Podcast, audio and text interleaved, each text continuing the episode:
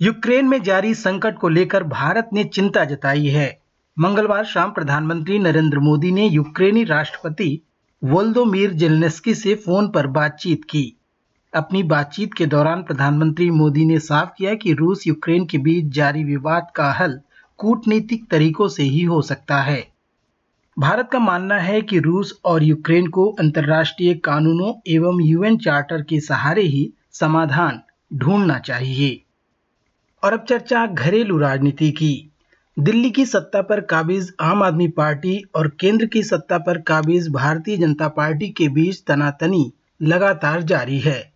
दिल्ली सरकार की शराब नीति के बाद अब भाजपा ने फ्री बिजली के मुद्दे पर आम आदमी पार्टी को घेरा है।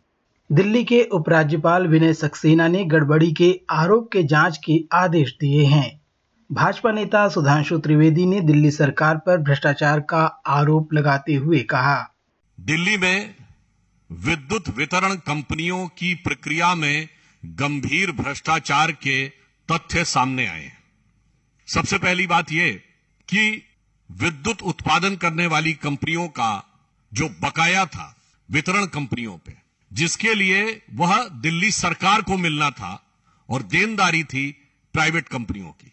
परंतु प्रारंभिक बैठकों में ही तकरीबन 3200 करोड़ रुपए से अधिक की उनकी देनदारी को एक प्रकार से वेव ऑफ़ कर दिया गया।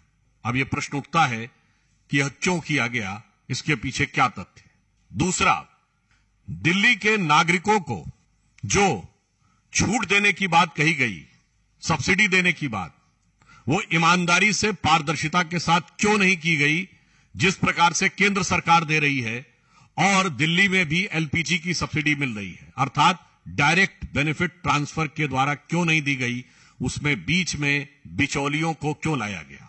आम आदमी पार्टी के प्रवक्ता सौरभ भारद्वाज ने भाजपा पर पलटवार करते हुए कहा कि गुजरात में ज़मीन खिसकते देख ऐसे आरोप लगाए जा रहे हैं। आज उपराज्यपाल ने एक बड़ा षड्यंत्र रचा है दिल्ली के लोगों के खिलाफ दिल्ली के गरीबों के खिलाफ और अब यह षड्यंत्र इसलिए रचा जा रहा है कि आज गुजरात के हर शहर में, हर गाँव में, हर मोहल्ले में, हर पान की दुकान पे एक ही चर्चा है कि दिसंबर में अरविंद केजरीवाल की आम आदमी पार्टी की सरकार गुजरात में बनेगी और एक मार्च से गुजरात के अंदर ज़ीरो बिल आने शुरू हो जाएँगे। हर मोहल्ले में गुजरात में चर्चा है।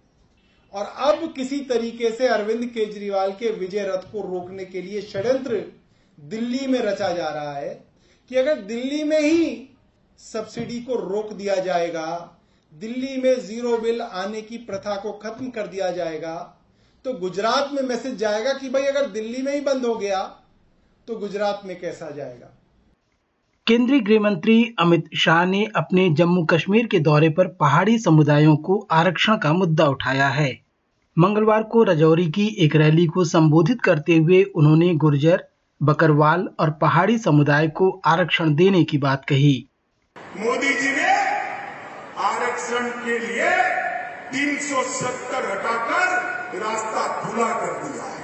370 हटने के बाद शेड्यूल ट्राइब का आरक्षण का रास्ता खुला अमित शाह ने राज्य में धारा 370 हटाए जाने के फ़ायदे गिनाते हुए विरोधियों पर तंज भी कसा। और ये कहते थे कि धारा 370 हटाओगे तो खून की नदियाँ बह जाएगी। मैं आपको हिसाब देने आया हूँ।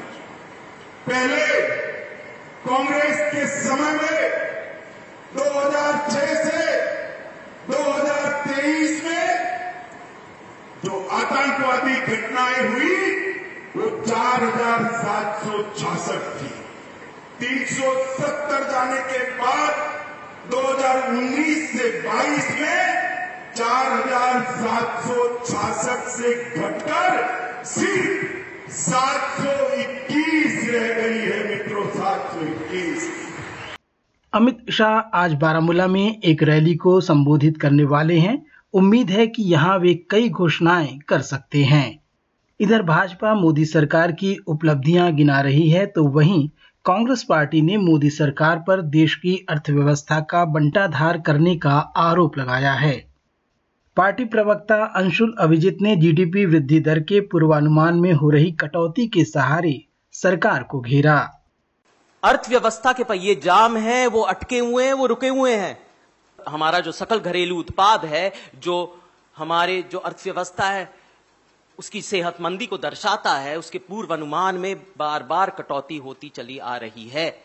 आज देश भर में दशहरा का पर्व मनाया जा रहा है। बुराइयों पर अच्छाई के प्रतीक के तौर पर इसे मनाया जाता है। कई जगहों पर रावण दहन का कार्यक्रम हर्षोल्लास के साथ होता है। इस बीच एक फ़िल्म आदि पुरुष में रावण के लुक को लेकर विवाद पैदा हो गया है। फ़िल्म का टीजर सामने आते ही इसका विरोध शुरू हो गया। हिंदू महासभा सहित कुछ संगठनों ने इसका विरोध किया है। रावण ही नहीं, बल्कि अन्य किरदारों के पहनावे और लुक को लेकर आपत्ति जताई जा रही है। मध्य प्रदेश के गृह मंत्री नरोत्तम मिश्रा ने फ़िल्म के डायरेक्टर ओम राउत को इस संबंध में पत्र भी लिखा है। नरोत्तम मिश्रा ने कानूनी कार्रवाई की चेतावनी देते हुए कहा। सच में उसमें आपत्तिजनक दृश्य है। हमारी आस्था के जो केंद्र बिंदु हैं, उनको जिस रूप में दिखाया गया है, वो अच्छा नहीं है। अब हनुमान जी कई अंग वस्त्र जो है, चमड़े के उसमें दिखाए गए हैं। जबकि हनुमान जी के तो चित्रण में अलग से कहा गया है, कानून कुंडल कुंचित केसा, हाथ बज्ज और ध्वजा विराजे, कांधे मुँह जने साजे उसमें उनके अंग वस्त्र सब बताए गए हैं। उसके बाद में जिस तरह का किया गया है, ये आस्था पर कुठारा घात है। ये धार्मिक भावनाओं को आहत करने वाले दृश्य हैं। और मैं इसके जो निर्माता हैं, ओम राउत जी, उनको पत्र लिख रहा हूँ कि इस तरह की जितने भी दृश्य हैं, इन्हें वो हटाएँ। अगर वो नहीं हटाते हैं तो उसके बाद में हम कानूनी कार्रवाई पर विचार करेंगे। बहरहाल पौराणिक या ऐतिहासिक विषयों पर बनने वाली फ़िल्मों को विवादों का सामना करना ही होता है। विजयदशमी की ढेरों शुभकामनाओं के साथ मैं विश्व रत्न एसबीएस रेडियो की हिंदी सेवा के लिए।